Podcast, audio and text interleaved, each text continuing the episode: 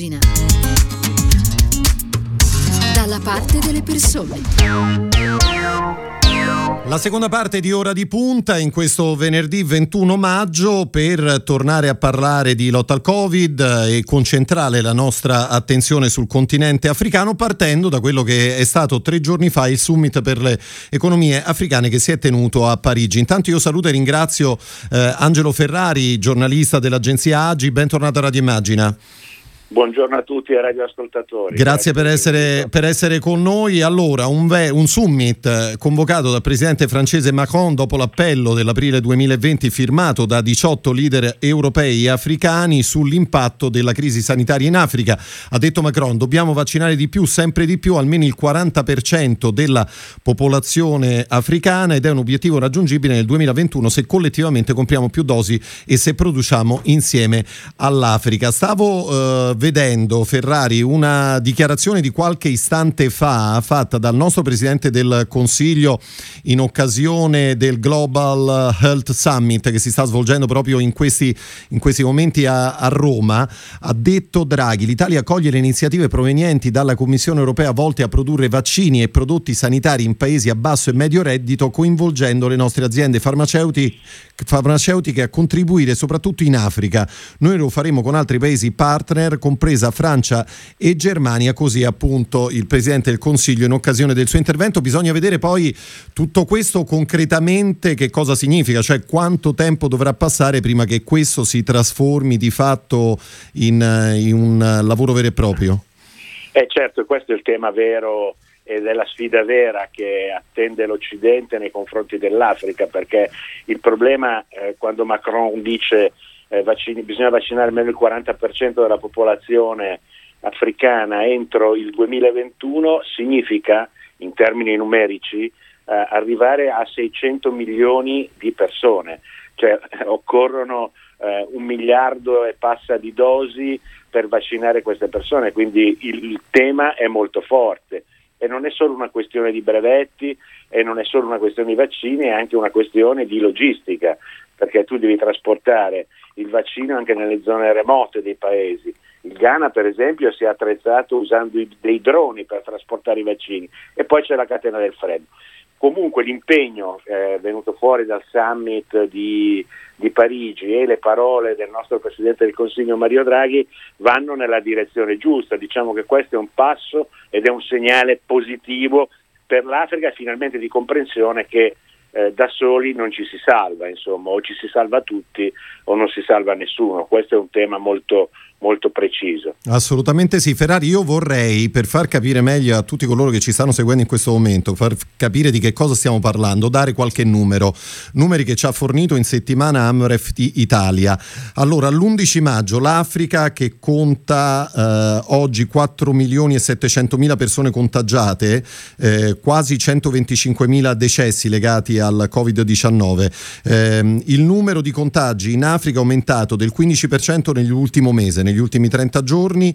Il Sudafrica rappresenta il paese più colpito del continente con 1.600.000 di casi e 56.000 decessi circa. A seguire ci sono il Marocco, la Tunisia, l'Etiopia e l'Egitto.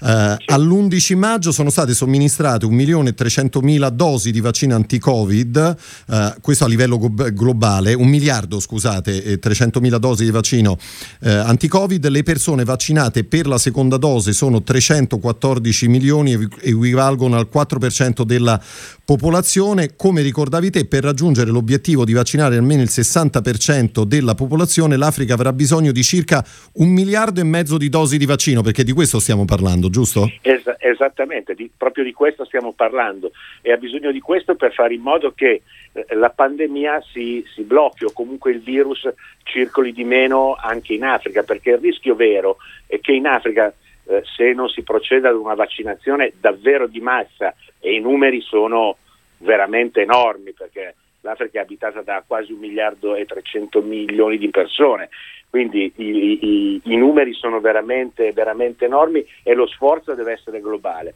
Quindi perché dicevo prima che eh, la questione di togliere i brevetti è una questione molto importante perché vuol dire che qualcosa abbiamo imparato eh, dagli anni tremendi di quando scoppiò la pandemia di, di AIDS in Africa, di AIDS in Africa, dove in, nell'Occidente erano disponibili i farmaci antiretrovirali perché venivano passati al sistema sanitario eh, dei, dei vari paesi, mentre in Africa non erano disponibili perché i costi erano troppo elevati. Si tolsero i brevetti e finalmente anche gli antiretrovirali arrivarono in Africa, ma con perdite eh, di persone, di vite enorme, perché passarono anni prima che accadesse. Ma togliere i brevetti non è sufficiente perché vuol dire adesso quanti mesi trascorreranno prima che vengano prodotte le dosi sufficienti per vaccinare l'Africa? Molti mesi. Allora il problema è che l'Occidente dovrebbe impegnarsi a donare i vaccini in eccesso che già produce. Questo è, potrebbe essere un ulteriore passo in avanti, perché se no il rischio è che la pandemia in Africa diventi endemica, il virus diventi endemico e quindi con tutti i rischi di varianti e svariate altre cose che sono prevedibili purtroppo che stiamo vedendo perché le varianti in un virus ci sono e ci saranno sempre, si svilupperanno sempre, però queste poi rischiano di diventare pericolose anche per l'Occidente. Certo.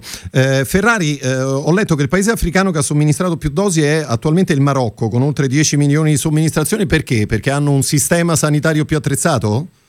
No, ma semplicemente perché hanno sviluppato eh, e hanno, eh, come dire, eh, messo, eh, azionato delle leve di acquisto di vaccini che per esempio il Sudafrica ha tentato di, di fare ma con scarsi successi. Anche lì bisogna andare a verificare anche i costi, perché eh, il problema è anche quello dei costi.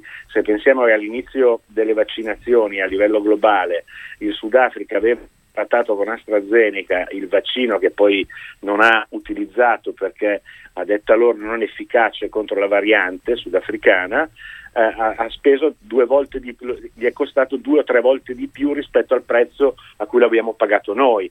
Quindi anche questo, le contrattazioni bilaterali se lo possono permettere quegli stati che hanno delle economie eh, più sviluppate. Il Sudafrica è senz'altro un'economia molto sviluppata, e anche quella del Marocco, dei paesi del Nord Africa, però tuttavia il Sudafrica vive anche una crisi profonda a livello economico, perché non dimentichiamoci che la pandemia in Africa ha portato per la prima volta da 25 anni a questa parte a una recessione profonda, per cui si stima che il PIL pro capite crolli del, tra il 6 e il 7% nel 2020 e se non si procede a delle vaccinazioni e delle iniezioni di denaro nelle economie africane arriveremo forse nel 2005 ai livelli di pre-pandemia. Quindi anche queste cose occorre considerarlo, tant'è vero che il vertice di Parigi anche lì ha fatto un timido passo attraverso un'iniezione di 33 miliardi di dollari nelle economie, del, nelle economie africane eh, in particolare in quella dell'Africa subsahariana con 24 miliardi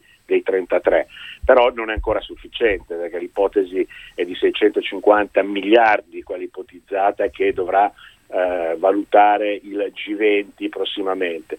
Quindi passi avanti ma siamo ancora mh, decisamente molto lontani da, una, da, un equilibrio mondiale sia dal punto di vista delle vaccinazioni sia dal punto di vista dell'affrontare la crisi economica profonda che sta attraversando l'Africa. Fra l'altro leggo da uh, Rai News 24 un ultimore, il Fondo Monetario Internazionale propone un piano da 50 miliardi per mettere fine alla pandemia, chissà se tutto questo comprende anche il continente africano di cui stiamo, stiamo parlando. Ferrari, volevo tornare uh, sulle tue parole prima di chiudere perché abbiamo detto Macron è favorevole a togliere i brevetti sui vaccini, a trasferire all'Africa le tecnologie necessarie per la loro produzione. Tu giustamente dicevi la cosa più veloce oggi sarebbe intanto donare tutto tutti i vaccini che ci sono in eccesso. Ma se ti chiedessi se tutto questo viene avvertito come una eh, emergenza da parte della comunità internazionale, tu cosa mi risponderesti oggi? Eh, spero di sì, che venga avvertito come un'emergenza, deve essere avvertito come un'emergenza. Non possiamo non possiamo perdere, eh, voglio dire, non possiamo illuderci di perdere una parte del mondo, che tra l'altro è una parte di, del mondo molto consistente. Eh, secondo i dati, eh, nel 2050 un abitante su quattro del pianeta sarà africano. Noi su questo dobbiamo confrontarci. Sembra un dato pazzesco, ma è così. Gli europei invece diminuiranno di numero gli africani arriveranno a 2 miliardi e mezzo, 3 miliardi di abitanti, quindi uno su quattro probabilmente.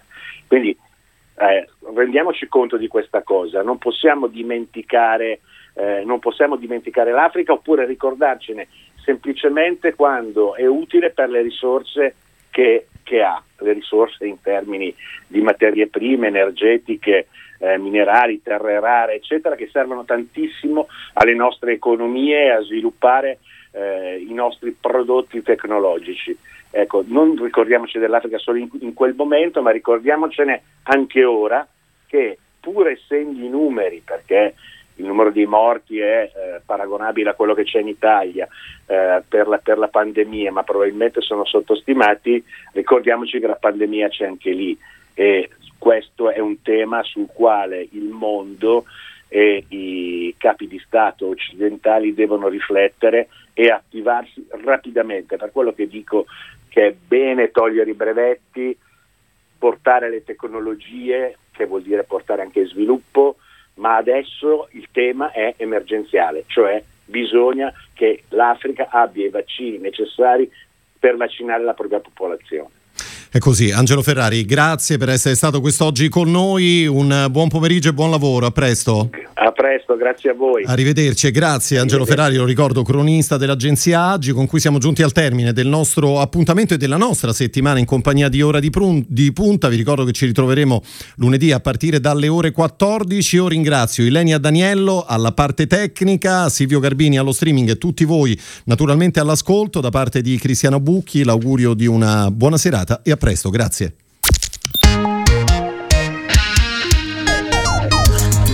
Radio Immagina. Dalla parte delle persone.